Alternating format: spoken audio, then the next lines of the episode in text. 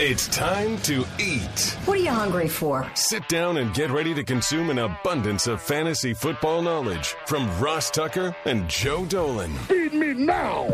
I'm starving. On the Fantasy Feast Eatin' Podcast. Yeah, let's eat, baby. It is the Fantasy Feast Eatin' Podcast presented by DraftKings, the greatest fantasy and sportsbook apps in the galaxy. I'm Ross Tucker, former NFL offensive lineman, 5 teams, 7 years, classic journeyman. If you're watching on YouTube, youtube.com/Ross Tucker NFL. You can see the helmets of the teams I played for: Washington, Dallas, Buffalo, New England, and the Cleveland Browns. Got a bunch of different media gigs now, a bunch of podcasts, the Ross Tucker Football Podcast, Even Money, for those of you that like to put a little something on the games, College Draft Podcast, which talks college football and the NFL Draft. Andrew Brandt has the Business of Sports Podcast and the aforementioned Ross Tucker Football Podcast. 3 days a week in the offseason, daily, your daily on-demand audio content for the National Football League during the 22 weeks of the NFL season. I will tell you, though, the star of this show, the star of the Fantasy Feast, it's Joe Dolan from Fantasy Points, the number one ranked fantasy analyst over the last 5 years, according to Fantasy Pros, which is why Joe is our guy. Follow him on Twitter at FG_Dolan. He's the master of all he oversees at fantasypoints.com. Joe, there's a lot to get to, but today's going to be primarily about best ball. You know why? Because I freaking love best ball.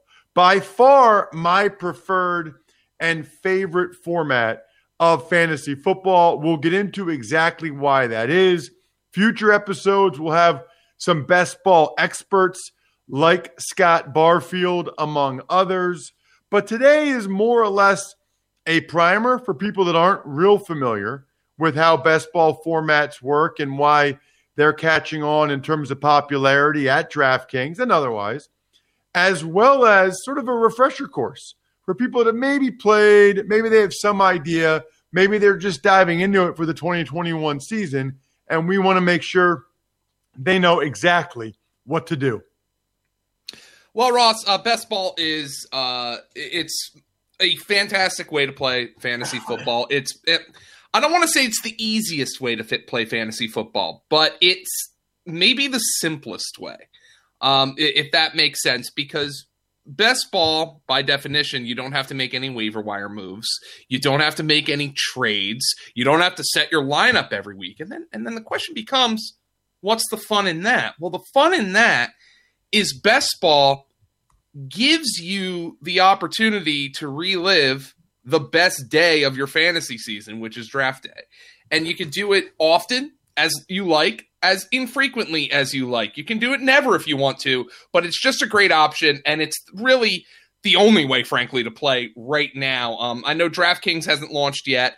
That should be up soon. The real D-Gens love playing best ball here in February. DraftKings is not up yet, but there are some places you can play best ball. So here is the notion of best ball. If you guys are unfamiliar with it, it's been popular in the fantasy circle for a number of years now, dating back to the old MFL 10s, which don't exist anymore. But it's been super popular, and here's all you do. You draft a roster of a finite number of players, depending on how many rounds are in your best ball draft, 18, 20, which is what DraftKings did last year, all the way up to 35-round drafts on some sites. You draft a roster of players, and then you sit and you wait for those players to perform. There is a lineup requirement. For instance, DraftKings lineup requirement is 1 quarterback, 2 running backs, 3 wide receivers, 1 tight end, 1 running back, wide receiver, tight end, flex. And each and every week, that lineup is automatically generated by your top scorers at that position. So the idea for best ball is to build a team that's going to score a lot of points, but also a team that's going to have the opportunity to withstand injuries, a team that's going to have the opportunity to have maybe some late emerging players at the end of the season to help you get over the hump and cash for best ball. And on DraftKings, there's a number of ways to do that. You could do just a full season best ball league. There's no head-to-head, by the way. It's total points, where at the end of the season, the top couple of spots pay out a predetermined prize based on your entry. And they also have large-scale tournaments where your team advances come week 13 to a playoff, and then you face off against other teams that advance all the way up until week 16, and then there's a big-time grand prize at the end of that among a larger field. So there's plenty of ways to play. It's so much fun. And if you're getting into best ball and maybe you're not 100% serious about it right now, or you're super serious about your hometown league with your buddies, and you want what justification is there to play best ball? Well, I said this a number of years ago, and it's forever true. I think the fantasy football mock draft is dead. And I'm not talking like the drafts that maybe you'll still pick up a magazine. Remember when people held those in their hands and maybe they're sitting on the can and they're flipping through them. Remember magazines? You had to lick your fingers to turn the pages. Occasionally you will see a quote-unquote expert or industry mock draft in those, and that's just guys trying to help you decide who you might want to draft. But in terms of like going to a site like a Yahoo or an ESPN and clicking, hey, I have my draft next week, I want to do a mock draft, I want to see what's going to happen, where there's no stakes whatsoever on the table. People are going to draft defenses in the first round. They're going to draft Tim Tebow in the first round to make you laugh, ha, ha, ha, and the whole thing blows up. That doesn't exist anymore because best ball has replaced the mock draft. If you want to know how you can be competitive in August, you start drafting in the spring with best balls, and there's stakes on the table as well. So people are going to be taking these seriously, and you can go for as low as $1, $5, $10, $25, all the way up to a few $100s you can play in a best ball league. And by the end of the season, if you've done well, you look at your DraftKings app, and you're like, oh, crap, I'm in first place in this league. I'm in second place in a couple leagues. And you're going to get a nice payout at the end of the season as well. It's a great way to play. And Ross, quite frankly, this podcast, this offseason, we're going to be talking free agency. We're going to be talking the draft. Of course we are. We're going to be discussing mini camps, God willing. We have a semblance of a normal offseason.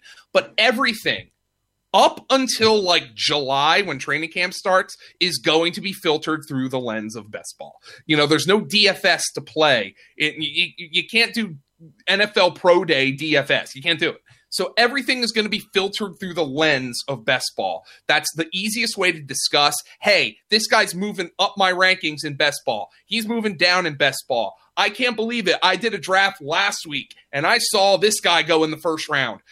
That everything is going to be filtered through the lens of best ball. So if you're a listener of the podcast and you're not into best ball, be prepared. This is how we are going to discuss everything. That is the lens we're going to use for the next, close to 6 months. Joe, so much good stuff in there. I'm taking notes while you're talking. And a couple things that need to be noted, right? We're recording this February 17th.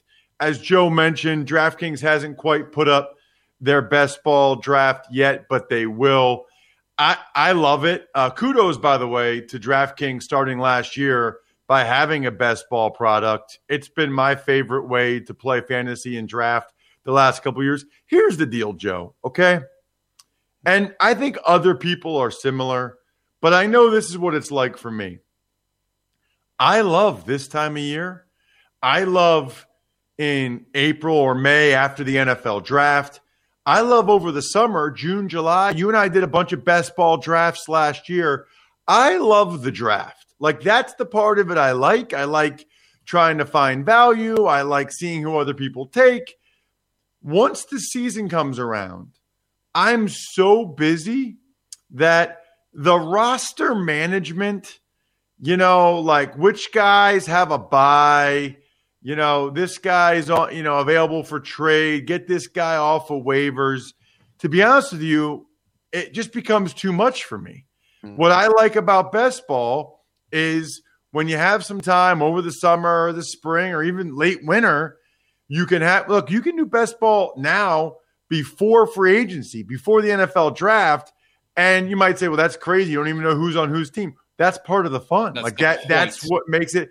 Everybody is you call it sicko season for best ball drafts. Like everybody is on the same level. Everybody has access to the same information. So I'll do a bunch. So you and I, just for our listeners here on the Fantasy Feast podcast, probably did 5 or 6 last offseason. We'll do that many here again this offseason. You guys can participate. I just find that so much more enjoyable than lineup decisions, waivers, trades during the season. Now, I know there are people that disagree. There are people that prefer dynasty. There are people, they want to be the more involved, the better. Rather than doing that roster tinkering and management, I'd just rather do another best ball draft. I'd rather have, because every one of them, it's like a snowflake, right? Like every one of them changes. It's the same reason why the NFL draft in and of itself is fun, because one team takes somebody you're not expecting and it kind of changes everything below after that. So me personally, it's my favorite way to draft. I love it. It's my favorite way to play fantasy football. I like checking out the teams during the season then and being like, oh, I remember this draft, and oh, I'm killing it in this one. I'm doing good in this one. You almost kind of, you do a bunch of best ball drafts during the offseason, and then during the season, you sort of check, Joe, on your portfolio of best ball drafts during the offseason to see how your teams are doing. Yeah, and obviously it allows you to kind of visualize what players you're high on. You know, hey, I can't believe that I have 8 shares of Derrick Henry. I'm way higher on him than I thought I was, or maybe that's just how your draft fell. So a lot of people, like you were saying, I personally am in probably too many redraft/dynasty leagues where I have to do roster management. And that's not to say that I don't love playing in those leagues and I don't prefer, you know, that full season, that interaction that you have with your friends. It's just that for somebody like me who does this for a living, even I have finite time, Ross, because most of my time is dedicated towards trying to guide people in the right direction and not necessarily doing those things myself. So I probably could benefit from cutting a couple of leagues out and going more of a best ball route, just in terms of that way I'm able to prepare my content. I'm able to say these are the things I like. And frankly, from my perspective, my content is better because of best ball. And even if I'm just doing one best ball draft a month, which is not true, I do hundreds of them. Even if I do just one a month, I am able to put my money where my mouth is. I am able to construct an actual team against other people who are constructing actual teams. I am able to view the ebbs and flows of the market. I'm able to experiment with different draft starts. Maybe, I'm going to take Travis Kelsey in the first round and see how this team looks. I'm going to take this guy in the first round and see how this team looks. I'm not going to take a quarterback until the 13th round and see how that team looks. I can do all kinds of things, and I can put them into action as opposed to just writing a big article where I'm speculating. Oh, I like this guy in the first round. I haven't done a draft yet, but I like him in the first round. That's the best ball allows all of us to be better at this game, including us on the content side, because it allows us to put our plan into action, adjust if those things are needed. Ross, I think there was a draft last year.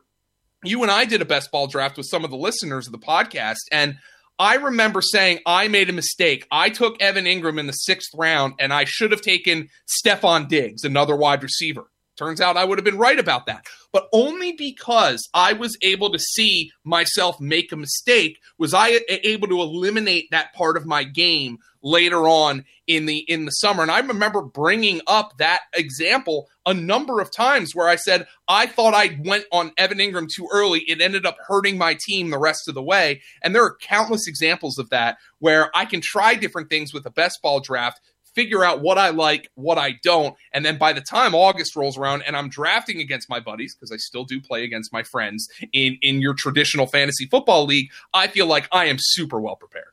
How much crap do you get from your buddies if they beat you or when they beat you? Well, this is your full-time job. You're the number one ranked Fantasy Pros guy. Like, I love the idea of your high school or college buddies beating your butt in a redraft league, and and just rubbing your nose in it like, Joe, this is your full-time job. Meanwhile, I'm an accountant. I don't even follow the NFL, and I just smoked you. Well, the problem is the worst part is my longest running league is with my – I wrote for the Daily Collegian newspaper at Penn State, and my longest running league is with all people who were on the newspaper. I actually met my wife on that newspaper staff, so there's a big camaraderie there, and it's a 14-team league, and I've been in it for – I mean, since I was a sophomore – which would have been 2005. So that's going 15 plus years right now.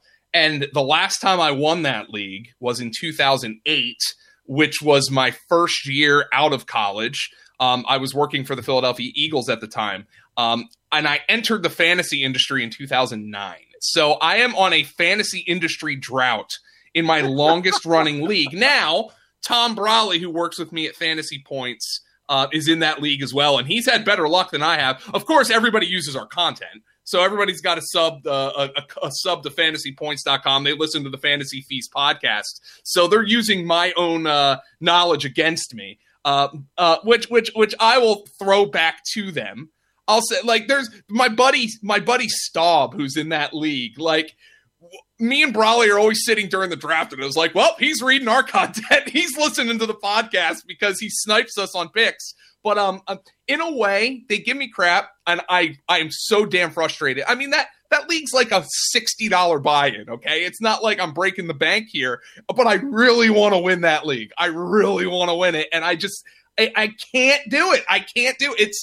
It's unbelievable, but like the draft is just ridiculous.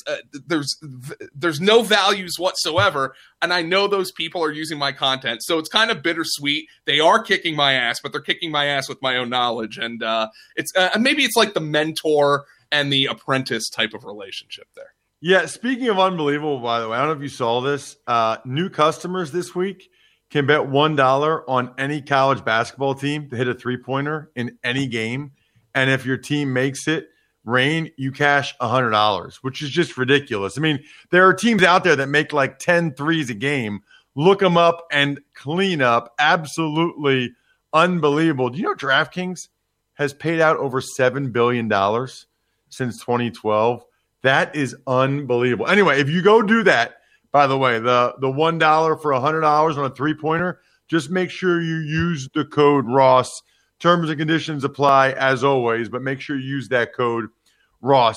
So I just want to make sure, Joe, and I think a lot of our listeners know this, but we're picking up new listeners each week, right? So I want to make sure they understand because they're sitting here thinking, okay, no roster management. All right. And I think I get it. But then who's my starting quarterback each week? Yeah. And what happens if my guy gets hurt, etc.? And so the deal is, and correct me if I'm wrong here, Joe, but you draft 20 guys. So let's say you draft three quarterbacks. There's only one quarterback in your lineup each week. Every week. So you have three quarterbacks for week 7 of the NFL season, okay? Whoever scored the most fantasy points that week, he was your starting quarterback. Correct. Whichever two running backs scored the most points that week, those were your two running backs. So it's sort of set it and forget it, and that's why it's called best ball. It's like you're golfing with people and you all hit off the tee and you get to play the best ball off the tee. Same type of deal. You get the best guys at each position they have. You mentioned the three receivers, the one tight end, the flex. You get whoever has the most maximum points your lineup can generate that week. You automatically get that. So, and that's where the roster construction comes into play. And like with anything with fantasy, luck comes into play too. You know, you could, the best laid plans, right? Like you could say, oh man, I went into this and I planned on drafting three quarterbacks, but it turns out I got two quarterbacks I love. I'm not going to draft a third, and I'm going to take a gamble. And both of those guys go down by week 7, well, then your team is screwed. There is an element of luck there. But for DraftKings, for instance, there is a 20-man roster, 20 rounds, no kickers, no defenses. So all you're drafting is skill position players. So an optimal roster construction for DraftKings might look like this. If you're going with a balanced roster construction, you might draft three quarterbacks, 6 running backs, 8 wide receivers, and 3 tight ends. Now, because there's a 3 wide receiver spots, you might go with 9 wide receivers and 5 running backs. Maybe you throw an extra wide receiver in instead of a third quarterback if you drafted 2 quarterbacks you really like, 2 guys who are really durable. Maybe Tom Brady's one of your quarterbacks, and you know he hasn't missed a start aside from the year when he tore his ACL. So maybe you're like, I expect Brady's going to be out there, so I can risk going with 2 quarterbacks. And that's all part of your decision making as you're going through a best ball draft. But the running back position and the wide receiver position, those are going to form the heart of your best ball team. You're probably going to end up with 14 or 15 players on your 20-man roster at those 2 positions. And remember, that's because they can fill 6 spots on a good week because there's 3 wide receivers, a flex, and 2 running backs in your lineup. So that's what's going to form the bulk of your roster, the running back and the wide receiver position. And then it comes down to strategy. How do I construct those positions? And that ends up becoming personal preference. I am I don't want to say militant because I'll be flexible, but I am of the mind that I like to draft my running backs early in best balls. You know, I think it's much easier to go 0 RB in a season-long league where I can work the waiver wire and I can work trades than it is in a best ball draft. Now, here's a perfect example. The Jacksonville Jaguars last year, at this point, had Leonard Fournette. Behind him, they had Ryquell Armstead, somebody they drafted in 2019. So maybe if you were drafting the Jaguars' backfield in 2020, you would have drafted Leonard Fournette, and maybe you handcuffed him. Handcuffing is a part of best ball as well. Just in case your starter gets hurt, you have his backup, and you handcuff him with Ryquell Armstead. We go through February, March, April, May, June. Situation is kind of stagnant there. All of a sudden, poor Ryquell Armstead gets sick, ends up on the COVID list. Leonard Fournette ends up cut. He signs in Tampa. So then maybe you're drafting Devine Ozigbo. Not even until like late August, early September is James Robinson even on the radar. So there's going to be guys who end up becoming big-time producers who aren't even being drafted in fantasy drafts, in best ball drafts. So that's why I think 0 RB, while completely viable in best ball, is an easier thing to pull off in a redraft league where you have roster moves. Meanwhile, if I'm drafting Derrick Henry and Dalvin Cook, I know I've got great guys at the top, provided they don't get hurt. And then I can focus on building my wide receivers, especially on a PPR site like DraftKings, in the middle rounds. Number 2, number 3 receivers who you don't necessarily need to produce every week. Marvin Jones is always like the key example for me. Every year he was going in the 8th or 9th round in best ball drafts, and every year he outproduces his expectations because he has a handful of big games. Those guys who you know are going to be involved in the offense can give you some big weeks here and there that helps you fill out your wide receiver position, but it becomes a personal preference. Me going early running back almost exclusively was a huge financial boon to me in 2019 because none of the early running backs really got hurt. In 2020, a lot of them got hurt. Saquon Barkley, Christian McCaffrey got hurt. Ezekiel Elliott didn't have a great year because Dak Prescott got hurt, because that offensive line was banged up. Miles Sanders got hurt. So in 2020, a lot of those early round running backs got injured and kind of screwed up that strategy. 2019, it worked out beautifully because a lot of them stayed healthy. So it's all a matter of what's your personal preference. What do you think's going to happen? And deciding how to construct your roster is the fun of best ball.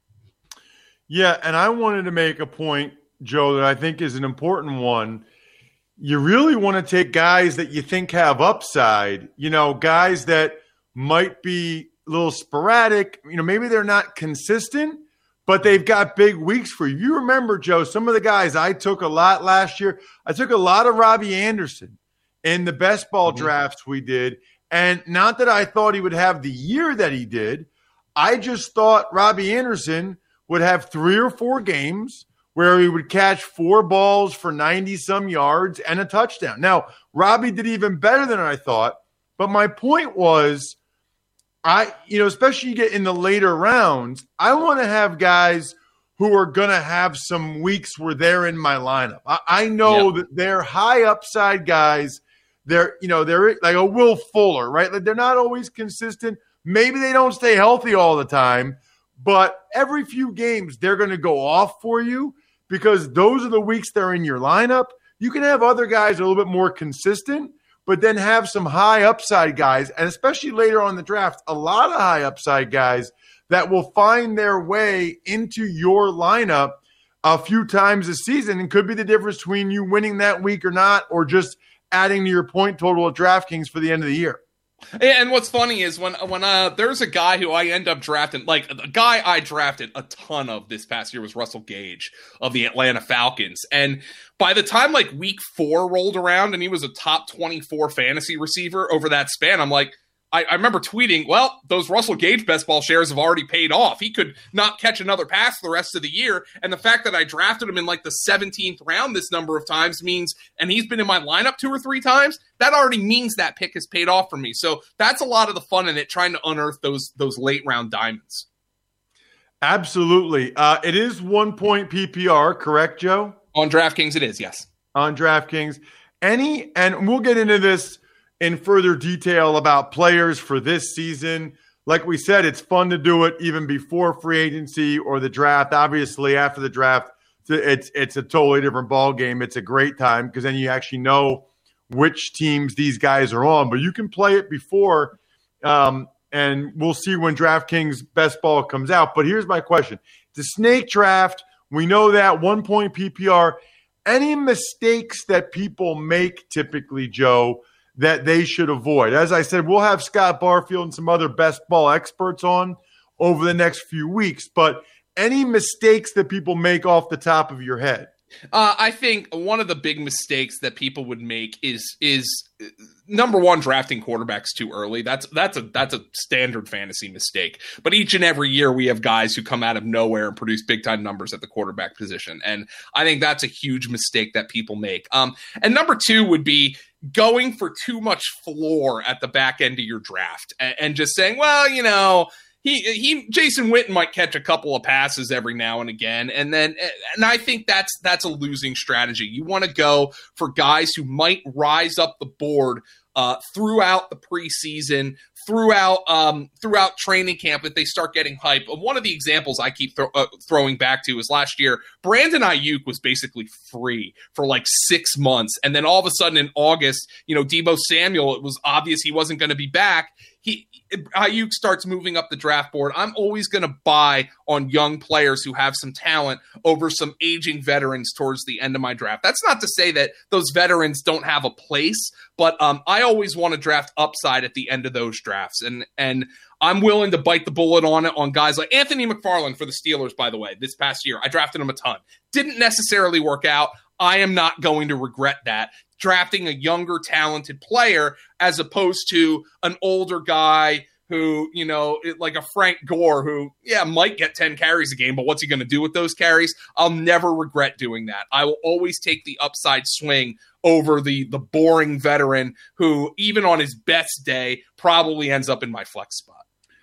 Make sure you check out this man on social media, Joe Dolan, at FG_Dolan, and all the great content he produces for Fantasy Points. If you go there and subscribe, and you should, make sure you use the code FEAST. Speaking of subscribing, you can check out all of our other podcasts, the Ross Tucker Football Podcast, Even Money, College Draft Podcast, Business of Sports Podcast, all, by the way, now available, youtube.com/RossTuckerNFL, in addition to all the normal podcast apps and places you can find us. I'm at Ross Tucker NFL on social media. All the highlight clips from this show and others will be posted to at Ross Tucker Pod. Next week, we'll dive in a little bit deeper, specifically talk some players and some more in-depth strategy, specifically as it relates to the 2021 season here on the Fantasy Feast Podcast. Other than that, I am totally stuffed. We're done. Thanks for listening to the Fantasy Feast Podcast. Make sure to also subscribe to the Ross Tucker Football Podcast, Even Money, Business of Sports, and the College Draft. All available at Apple Podcasts, RossTucker.com, or wherever podcasts can be found.